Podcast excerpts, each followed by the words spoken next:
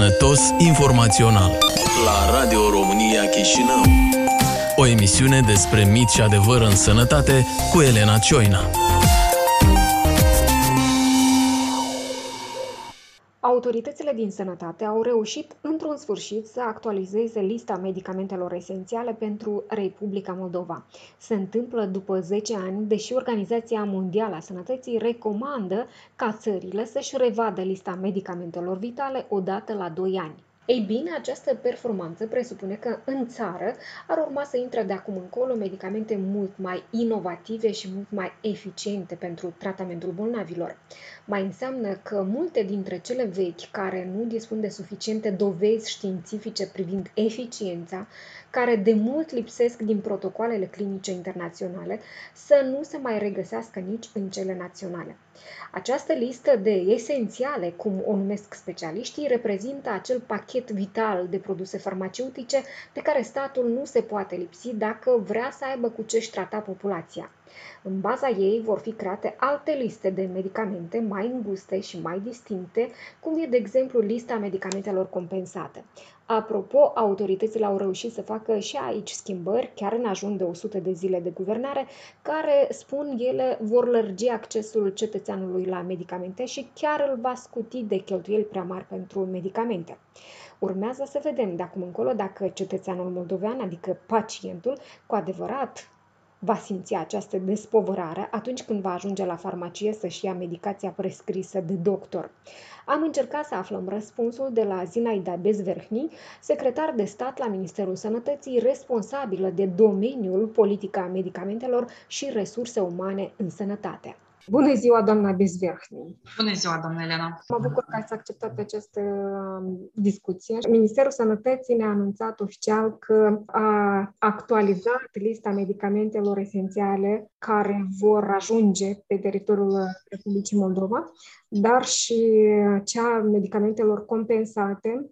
În lista medicamentelor esențiale, de fapt, e o listă destul de veche, care nu a mai fost actualizată de 10 ani, deși uh, OMS-ul recomandă ca ea să fie actualizată odată la 2 ani. Și pentru început vreau să înțelegem dacă această listă pe care ați făcut-o publică acum e asemănătoare cu, cea, cu modificările făcute acum de către OMS la lista medicamentelor esențiale. A ținut cont de sau nu? Cu adevărat, um, aceasta încununează mai mulți ani de pregătire și cunoaștem foarte mult că mai mulți parteneri, uh, inclusiv uh, Organizația Mondială Sănătății, Centrul PAS, a lucrat la, la această listă și a venit cu propuneri, cu anumite uh, recomandări pentru a fi modificată această listă. Cu adevărat, ea a fost modificată de 10 ani, deci ultima versiune o avem din 2011 și era foarte prioritar ca să avem această listă această listă nouă, cu adevărat, este bazată pe lista modelă a Organizației Mondiale Sănătății și include propunerile atât din 2019 cât și din 2021. Noi am pornit de la ideea nu ceea ce ne recomandă nouă MSEU, dar de fapt ceea ce avem noi în țară deja utilizat, fiindcă am văzut că atunci când se impune o anumită listă de medicamente, ea nu este întotdeauna acceptată din cauza că în țara noastră noi avem protocoalele, ghiduri clinice, practicile clinice care deja sunt în vigoare și atunci e mai logic să pornești de la ceea ce deja tu ai în țară. Da. în vedere că s-a ținut cont de specificul maladiilor, de ce anume s-a ținut cont când a fost exact. actualizată această listă? Am ținut cont de tot spectrul de medicamente care se utilizează la noi în țară. Deci a fost inclusă atât lista medicamentelor compensate, cât și lista medicamentelor procurate pentru necesitățile instituțiilor medicale, lista de medicamente procurate în programe naționale și recomandările Organizației Mondiale a Sănătății, precum și lista medicamentelor esențiale care a fost existentă. Și iată, toate aceste liste s-au unit într-o listă mare care a fost trecută printr-un filtru serios numit evidență, deci, deci prezența evidențelor în favoarea acestor medicamente.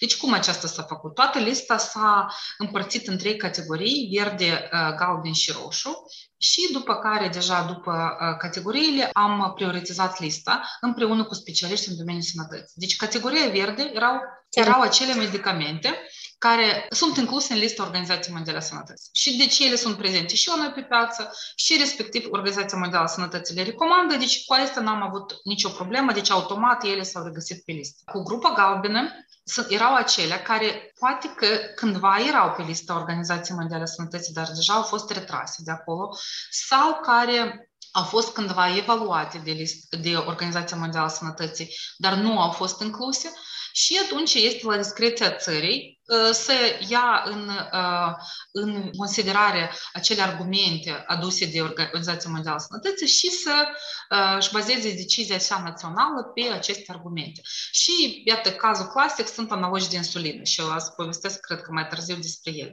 Și categoria roșie este cea mai complicată.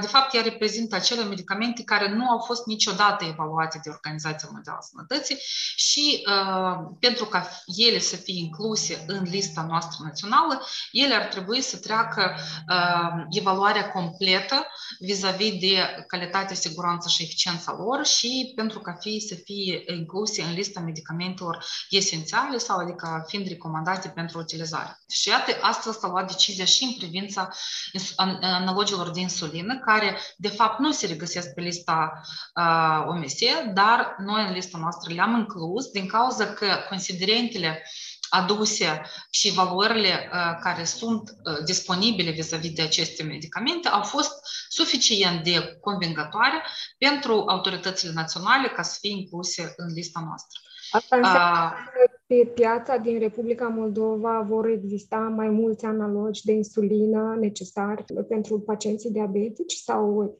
ce se are în vedere? Deci, lista medicamentelor esențiale în noțiune de medicamente esențiale, de fapt, determină acel pachet de, de medicamente necesare pentru majoritatea uh, populației în satisfacerea nevoilor lor de sănătate. Deci, de fapt, această listă informează trei liste mari. Uh, este vorba de lista medicamentelor compensate, lista medicamentelor incluse în achiziții publice pentru a fi utilizate în spital și lista medicamentelor incluse în programe naționale.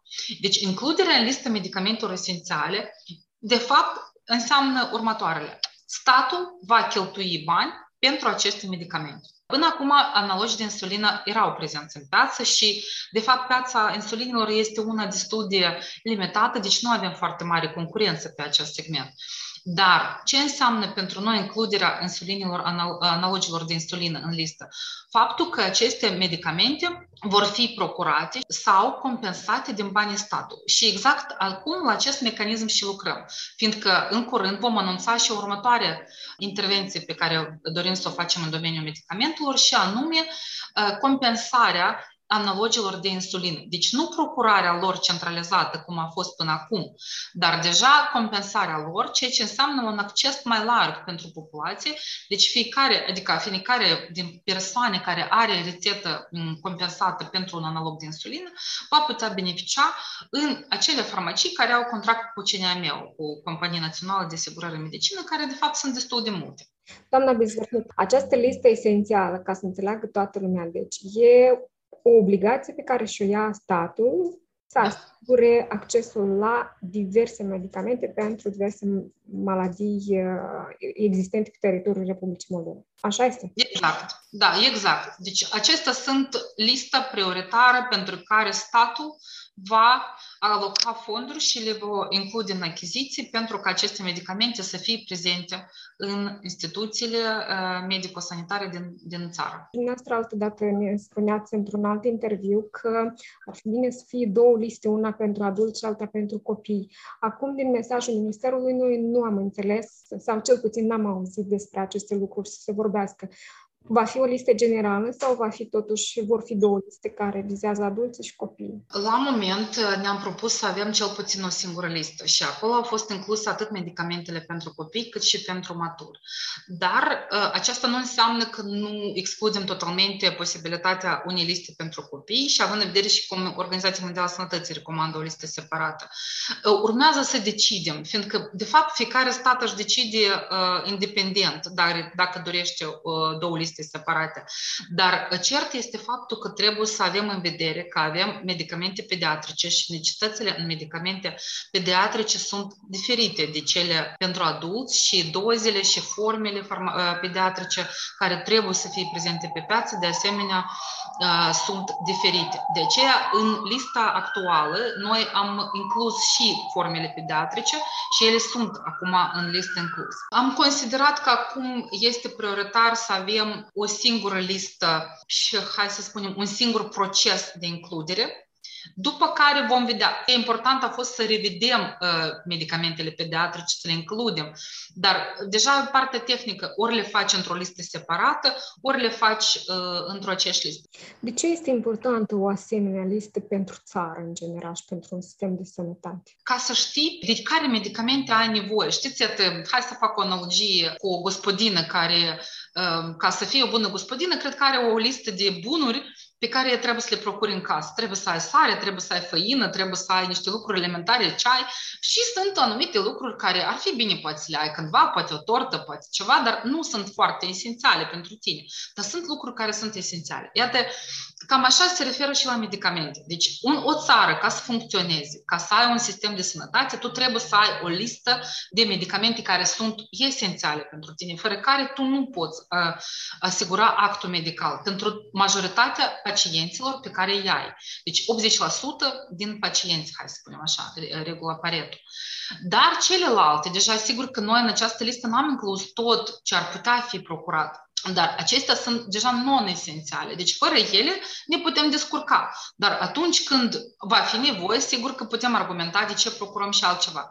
Dar această listă este așa o prioritizare, o listă vitală pentru o țară ca un sistem de sănătate să poate funcționa conform necesităților populației. Ați uh, actualizat-o, este ok. Sunt uh, peste 600 de uh, medicamente care intră în această listă. Puteți să ne spuneți în procente cam cât la sută din lista veche se mai regăsește în asta nouă sau ele au fost schimbate în totalitate aceste medicamente, chiar și după necesitățile țării? Practic, dacă să vorbim despre numărul de medicamente incluse în listă, nu s-a modificat foarte mult. Deci noi, practic, am, la numărul de medicamente am, am rămas acolo.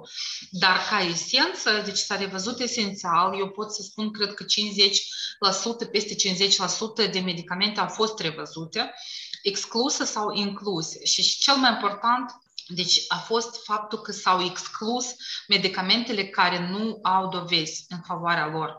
Deci acelea uh, categorie roșie, care v-am spus, care nu avea dovezi și n-a fost evaluată, deci ele au fost excluse toate. Și atunci, sigur că putem spune că prin această modificare noi am exclus ineficiența, fiindcă medicamentele care nu au demonstrate cost-eficiența lor, nu este ok ca statul să le procure. Deci, de fapt, noi achităm din banii publici, achităm ineficiență. De aceea, asta a fost una din... Deci, a, să includem medicamente noi, inovative, bazate pe dovezi și, pe de altă parte, să excludem cei ce nu și-a demonstrat eficiența prin studii uh, clinice, da? da? Uh, puteți să ne dați exemple de medicamente care au fost uh, cost ineficiente și pe care noi le-am cumpărat în toți anii ăștia, de atâta că ele există? Uh, Sincer, nu prea vreau uh, să fac că uh, cu siguranță vor fi oameni care vor susține și vor spune că de fapt ele sunt foarte eficiente și trebuie să fie lăsate în listă. Deci, hai să spunem așa, medicamente nootrope, dacă să fac o referință la o categorie de medicamente, oricum noi avem o serie de pacienți nostalgici care uh, o să creadă în anumite medicamente minuni care ei le-au utilizat foarte mult mult timp și cred în ele, cu toate că dovezile științifice și știința spune că ele nu sunt. Nu sunt. Și noi am încercat să, adică și le-am exclus din esențial. Asta nu înseamnă că ele vor dispărea din farmacii. Ele o să fie în farmacii. Numai că noi deja în uh, protocoalele clinice, în, în scheme de tratament, în achiziții, noi nu le vom avea aceste medicamente. Am exclus ceea ce nu avea dovezi, ceea ce nu, ceea ce nu a fost uh, trecută prin, uh, prin acest filtru. Acum, pentru că ați spus că mai mult de 50% a fost revizuită și asta înseamnă că noi vom avea medicamente noi nouțe pe, pe piață și medicamente noi au fost incluse în această listă și pentru ce categorii de pacienți? Da, cred că uh, sunt mai multe. Eu cred că aș, aș da cred, câteva, câteva exemple. Deci noi am introdus hipoglicemia antiorale noi. Am introdus mai multe medicamente pentru astm bronșic și boala pulmonară, precum budesonida sau formoterolul. Pentru tulburări depresive am introdus aripiprazolul, pentru boli gastrice, pentru maladii cardiovasculare scheme noi de tratament. Deci s-a revăzut așa per esențial lista.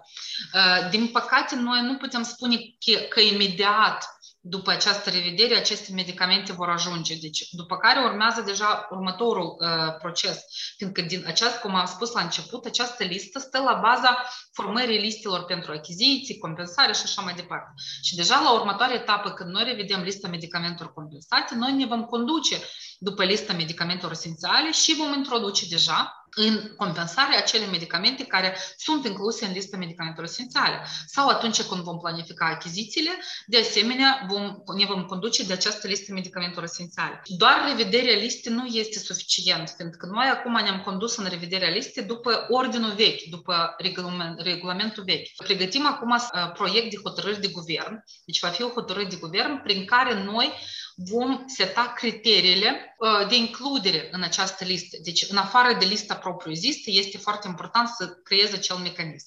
Și, de fapt, iată, mecanismul de reînnoire a listei și de menținere a listei este unul critic. Și acum, uh, până acum el a fost uh, reglementat prin Ordinul Ministrului, dar ne propunem să-l facem la nivel de hotărâri de guvern. De ce? Din cauza că uh, părțile implicate în procesul de utilizare a medicamentelor și selectarea lor nu, sunt, nu se referă doar la Ministerul Sănătății. Deci se referă și la CNM, și la Agenția Medicamentului, și la alte instituții a statului și alte sectoare, dacă, fiindcă există utilizarea medicamentelor atât în sectorul MAI, cât și în sectorul uh, apărării și respectiv uh, va fi nevoie să ridicăm această uh, decizie la nivel de guvern. Și iată, criteriile de includere în listă, de fapt, uh, sunt uh, cele care sunt uh, foarte necesare pentru ca această listă să nu fie revăzută odată în 10 ani, cum s-a întâmplat acum, dar să fie menținută și să fie permanent actuală, reieșind din necesitățile statului și dezvoltarea științei, fiindcă an de an apar medicamente noi, mai eficiente, mai cost-eficiente și respectiv lista trebuie să menținută. Puteți să ne spuneți ce obligații vor avea în acest caz importatorii de medicamente, producătorii care vor trebui să asigure uh, uh, aducerea medicamentelor, acestor medicamente pe piața Republicii Moldova. Cum veți obliga, de exemplu, importatorii să aducă inclusiv medicamente pentru maladii pentru care nu există o cerere foarte mare de, de produse farmaceutice. Această listă medicamentelor esențiale nu influențează expres da, uh, producătorii sau uh, importatorii de medicamente. Dar, indirect, ea va influența pe deci, activitatea lor prin acele contracte cu care vor fi încheiate, fie cu CNM-ul, fie cu Centrul de Achiziții Publice Centralizate în domeniul sănătății, prin care, care vor fi încheiate în rezultatul achizițiilor publice de medicamente incluse în lista medicamentelor esențiale. Fiindcă statul va procura medicamente incluse în această listă și atunci producătorii participând în aceste licitații, fie că, fiind incluși denumirile lor comerciale în lista medicamentelor compensate, vor avea anumite obligațiuni față de stat, care vor fi stip, uh, expres stipulate în contracte încheiate cu autoritățile statului și atunci vor îndeplini obligațiunile contractuale. Dar expres, ca să spunem că astăzi cumva modificarea aceasta în listă îi vizează direct, nu putem spune acest lucru. Ar putea fi ca un ghidaj pentru cei din uh, domeniul afacerilor, uh, din domeniul farmaceutic, ca să înțeleagă ce planifică pe viitor să uh, procure statul și respectiv ei deja în avans pot să înceapă procedurile de înregistrare a medicamentelor, la care noi tot apropo am venit cu anumite modificări de îmbunătățire și respectiv um, să pregătească deja participarea lor în, în procesul de achiziție. Ne-ați spus uh, un pic mai devreme că actualizarea acestei liste nu înseamnă că unele medicamente vor dispărea de pe piața Republicii Moldova. Niciunul nu va dispărea?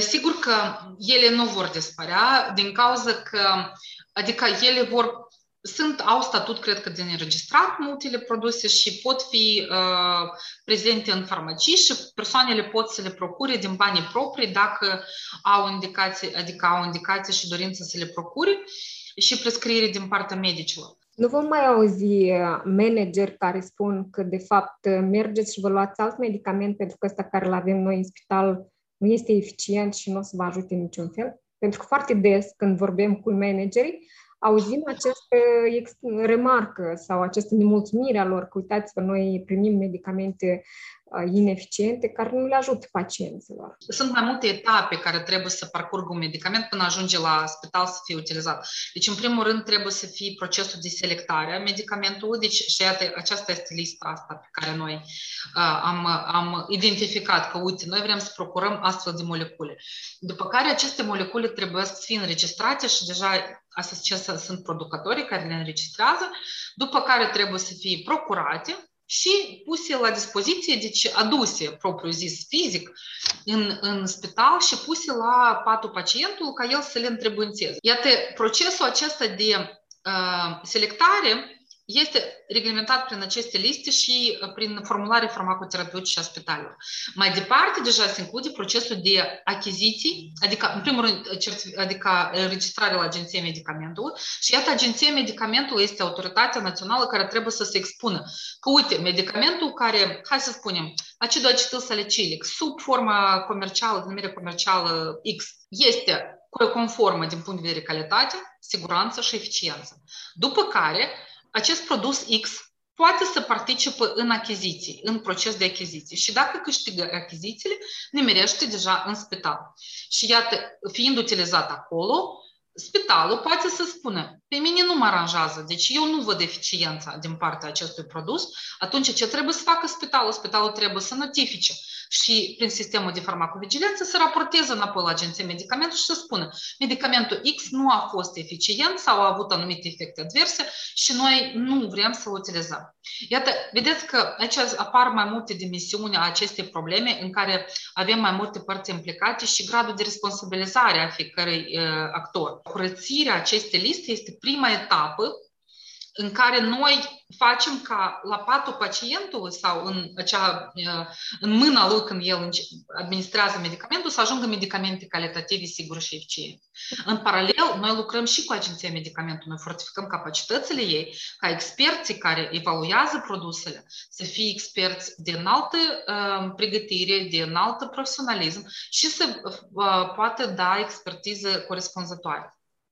Și sigur că lucrăm și la îmbunătățirea procesului de achiziții, ca și achizițiile să fie eficiente. Și tot așa, până la urmă să ajungem și la utilizare, că acolo sunt o altă sumedenie de probleme. De exemplu, administrăm antibioticele împreună cu produsele lactate și ele interacționează unul între ele și se scade din efectul antibioticului și așa mai departe. Deci foarte multe probleme legate de eficiența medicamentelor. Lipsa unei liste actualizate a acestor medicamente esențiale, ce consecințe a avut ea în toți acești ani pentru pacient și pentru sistemul de sănătate. A condus la ineficiența achizițiilor, fiindcă, pe de o parte, deja era o cerere de alte produse care n-au fost incluse în listă, dar nefiind incluse în listă, nu era clar trebuie să ești, nu trebuiește. Mai departe, prezența în lista medicamentelor ineficiente, prin faptul că ele au fost prezente în listă, a fost un argument că noi trebuie să le procurăm, da? fiindcă ele sunt în listă. Iarăși, se procurau medicamente care nu prea cred că se meritau să fie procurate și așa mai departe. Și atunci, ele fiind în lista medicamentelor esențiale, se regăseau pe urmă în, în protocoale și în scheme de tratament și respectiv asta ducea la faptul că pacientul uneori nu beneficia de medicamente eficiente de care avea nevoie. De exemplu, tratamentul cancerului. Din păcate, la noi lista a fost foarte săracă în medicamente inovative și acum am, ne-am străduit să fie mai multe terapii, de exemplu, terapii target, deci țintite, de ultima generație care le-am inclus în tratamentul cancerului. Și respectiv, noi foarte mult sperăm că vom putea în următorii ani preparatele mai noi, mai eficiente, mai calitative să ajungă la, la pacient. Dar apropo, pe ce categorii de boli sau de pacienți ați pus acum destul de mult accent? Pentru că iată, vorbeați despre uh, analogii de insulină, că au fost incluși. Încă ce categorii? Practic toți, practic toți, dar dacă bine să fac niște exemple, paliația, deci a fost uh, revăzut schema de tratament la tratament paliativ, deci cancerul, maladii autoimune, da, în paliație, de exemplu, ce nu aveam noi pe piață și acum urmează să avem? Uh, pe piață, uh, probabil că au fost, dar nu au fost în lista medicamentelor esențiale. Deci a fost o listă foarte simplă și o, foarte limitată și am inclus mai multe tratamente și acum, apropo, lucrăm și la includerea uh, medicamentelor paliative în compensare și vom avea separat buget pentru paliație și vom reveni în curând cu noutăți și pe domeniul paliației, fiindcă, din păcate, este o categorie de pacienți care necesită o atenție mai, mai mare din partea statului. Dacă, dacă să merg mai departe pe categorii, sunt antivirale, deci am inclus mai multe medicamente antivirale noi, inclusiv pentru HIV și TB. Și cel mai important lucru care s-a făcut acum și care merită să atragem o atenție este clasificarea antibioticelor. Deci, Organizația Mondială a Sănătății, având în vedere pandemia de antibiotico-rezistență, care de fapt cred că este una mult mai gravă decât cea pe care noi o vedem acum cu COVID, ne intenționează că țările trebuie să îmbunătățească sau să eficientizeze procesul de utilizare a antibioticelor. Și asta se începe cu clasificarea lor în trei categorii, care se numește acces, precauție și rezervă. Deci, respectiv, ce înseamnă aceasta? Sunt o grupă de antibiotice care se permit a fi utilizate pe larg în ambulator, în uh, instituții uh, spitalicești de nivelul 1, după care este o grupă de antibiotice pe care le utilizăm cu precauție. Deci, de exemplu, nu se permite să fie prescrisă de anumiți medici sau la anumite instituții. La, de exemplu, nu se utilizează la raion, dar se utilizează la nivel de raion, dar se utilizează la nivel de instituții terțiare. Și sunt antibiotice de rezervă care se utilizează în cazuri foarte rare. Și atunci noi le păstrăm aceste antibiotice pentru cazuri cu adevărat severe. Și aceasta ne va permite ca noi să nu dezvoltăm această antibiotică rezistență. Ceea ce noi vedem acum, ce se întâmplă, deci se utilizează antibiotice din grupul de rezervă foarte uzual deja.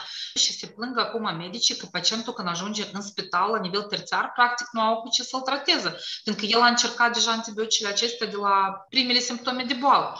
Și această listă vine să facă regulă, în primul rând, în clasificare, dar aceasta nu este suficient doar să le clasifici.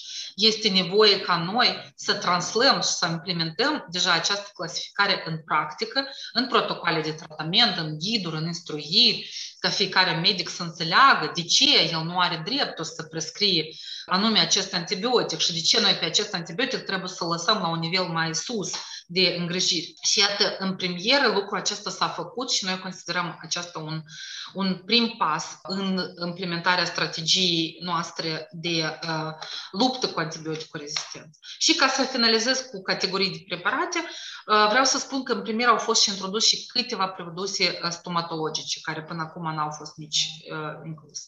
Deci, practic, iată, avem medicamente din 29 de grupe terapeutice. Bun, uh, doamna Dezvernie, pentru că ați anunțat și că a fost revăzută și lista compensatelor, așa? Uh, este folosită o nouă metodologie de compensare. Spuneți-ne ce s-a schimbat în această nouă metodologie ca să înțelegem dacă pacientul într-adevăr are un acces mai mare deja la medicamente compensate sau nu. Deci, cu adevărat, de la 1 noiembrie a intrat în vigoare nouă metodologie de compensare. Deci, practic, noi la lista n-am lărgit-o, deci, ca denumire de medicamente. Dar ce am lărgit noi? Noi am lărgit accesul. Deci, dacă până acum uh, a fost o metodologie așa un pic mai greu de înțeles și pentru specialiști, mai vorbind pentru om simplu, deci noi am făcut acum o, listă, o metodologie mult mai simplă, care se referă compensarea 100% a prețului medianic. Deci, practic, jumătate din medicamentele care sunt disponibile pentru un, o moleculă sunt gratis. Da? Și dacă noi avem, de exemplu, două medicamente acolo, unul precis o să fie gratis. Dacă avem șase, trei o să fie gratis. Dacă avem opt, o să fie patru gratis și prețul lor va fi integral uh, compensat adică am vedere prețul medianic, fiindcă prețurile diferă dintr-o farmacie în alta și respectiv noi compensăm prețul medianic. Ca să explic și mai simplu uh, care ar fi impactul modificărilor făcute de noi, putem spune că cu 40% se micșorează costul pentru medicamente compensate per listă, dar și se mărește cu 30% numărul de medicamente care vor fi gratuite pentru pacient. Deci, din cele 655 de denumiri comerciale prezente acum în această listă, 406 vor fi gratuite. Bun. Deci mai mult de, de 60%. Dar ca să revenim la ceea ce spuneați dumneavoastră, vor fi medicamente pentru o anumită maladie, deci da. 8 denumiri comerciale sau 8 medicamente pentru o anumită maladie și unul din ele va fi compensat 100%, restul... Un exemplu, vă aduc un exemplu, ca să nu aduc denumiri comerciale, vă spun așa. Deci avem acid acetilsalicilic 75 de miligrame. Deci este această aspirină cardio care utilizează foarte mulți pacienți cu boli cardiovasculare. Iată, până acum, pe aceast, pentru acest medicament, niciunul nu era gratis. Niciunul. Cu metodologia nouă, patru din cei prezenți pe piață, din acid acetil salicilic 75 de mg, vor fi gratis, iar la, pentru alte patru, coplata scade cu 80%. Ce înseamnă asta? Deci, un preparat pentru care pacientul până acum a achitat 42 de lei, îl va costa 11 lei. Un alt preparat care costa cu o plată 13 lei, îl va costa 4 lei. Altul care a costat 10 lei va costa 1 leu. Deci noi le-am făcut gratis 4 și pacientul în principiu poate să aleagă. Deci el vine în farmacie și întreabă, eu, eu am rețetă, fiindcă rețeta se prescrie pe denumire comună internațională. Eu am rețetă pentru acid acetil salicilic 75 de miligrame. Și farmacistul îi spune, uite, din lista eu am, iată, nu știu, nu în toate farmaciile cred că se vor regăsi cele 8, dar se vor regăsi 3 sau 4, dintre care 1-2 vor fi gratis, altul va avea o coplată, dar această coplată va fi cu 80% mai mică decât el plătea până acum. Uh-huh. Și dacă să facem o comparație, de exemplu, pentru acel care costa 42 de lei cu plată și acum 11 lei, deci cu acele 30 de lei care este o diferență de cost, pacientul de fapt poate să-și asigure tratament încă pe alte 100 de zile. Deci asta este o economie substanțială pentru, pentru un medicament. Aici vreau să vă întreb, e adevărat, pacienții o să plătească mai puțin din ceea ce ne spuneți. Dar, în același timp, asta nu înseamnă că statul va plăti mai puțin pentru aceste medicamente. Din potrivă, statul urmează să plătească mai mulți bani pentru aceste medicamente. Atât de unde sau deja putem să vorbim sau e identificat resurse financiare da. de CNAM ca să acopere cheltuielile astea suplimentare. Și apropo, ați făcut niște calcule ca să înțelegem cu cât ne va costa pe noi, cei care plătim asigurare medicală, să compensăm aceste medicamente. Noi nu aveam să mergem la astfel de modificări dacă în spatele lor nu ar exista o analiză detaliată și minuțioasă a utilizării sau prescrierilor medicamentelor compensate și utilizării bugetului. Și ce observăm noi, de unde a venit de fapt această problemă, noi am observat că de fapt din bugetul alocat medicamentelor compensate, avem foarte multe economii. De ce înseamnă asta? Nu se utilizează bugetul. Deci bugetul se alocă și el nu este utilizat. Și nu este utilizat în mai multe considerente, fiindcă metodologia care a fost aplicată, deci practic nu era uh, foarte... Deci s-a vrut ca cel puțin un medicament să fie gratis. Dar lista noastră și prezența pe piață a medicamentelor este atât de săracă și numărul este atât de limitat, că practic nu acoperea. Deci acel, acel medicament unul singur gratis nu era prezent în farmacie. Și practic populația nu beneficia de acele medicamente compensate. Respectiv, reieșind din economiile care, am, care s-au uh, produs pe domeniul medicamentelor compensate, le-am analizat și pe parcursul anilor, am văzut metodologie, am văzut lista, am analizat riscurile, am văzut cu cât care va fi impactul asupra bugetului și am decis, am luat în Consiliu această decizie de a veni cu o nouă metodologie. Și această metodologie, în situația curentă, este una optimă pentru, pe de o parte, să menținem impactul asupra bugetului în limitele acceptabile, de ceea ce am putea uh, menține, pe de altă parte, să mărim cu adevărat accesul pentru populație. Probabil, în poate într-un timp oricare, deci poate la anul, uh, noi vom veni cu alte metodologii, reieșind deja din situația creată la acel moment. Pentru că, de fapt, un mecanism acesta de compensare este unul flexibil și el foarte mult depinde, iarăși dacă să mă refer la întrebarea care am discutat anterior, cu această listă medicamentelor esențiale, cu includerea altor medicamente, cu excluderea lor, cu modificarea ratei de compensare și așa mai departe. Iată, uh, în baza analizelor noastre, la moment, această metodologie este optimală. O să cheltuim mai mulți bani pentru ele sau noi deja avem bani ăștia pentru... Noi avem bani aceștia, fiindcă aceste modificări sunt făcute din economiile produse și uh, respectiv noi am planificat bugetul pentru anul viitor, reieșind din nou metodologie de compensare. Aveți deja și bugetul? Adică puteți să ne spuneți care este suma? Pentru... Da, deci legea bugetul încă nu este aprobată. Noi am planificat o mărire considerabilă. Nu vreau să vin cu sumă exactă, dar este cu adevărat o considerabil. Practic este dublarea bugetului pentru medicamente. Dar nu doar pentru medicamente, că venim în premieră și cu alte reformă, compensarea dispozitivelor medicale. Și acum suntem pe ultima sută de metri de pregătire a hotărârilor de guvern privind implementarea mecanismului de compensare a dispozitivelor medicale. Și, de fapt, iată, pentru toate necesitățile acestea în cadrul sistemului de asigurări obligatoriu în medicină, venim cu propunere de dublarea, practic, a bugetului pentru, pentru medicamente. Uh, legea fondurilor asigurării obligatorii de asistență medicale, banii pentru medicamentele compensate uh, sunt incluși în uh, banii pentru medicina de familie să zicem simplu așa. Acum uh, va fi la fel? Adică... Nu. Nu.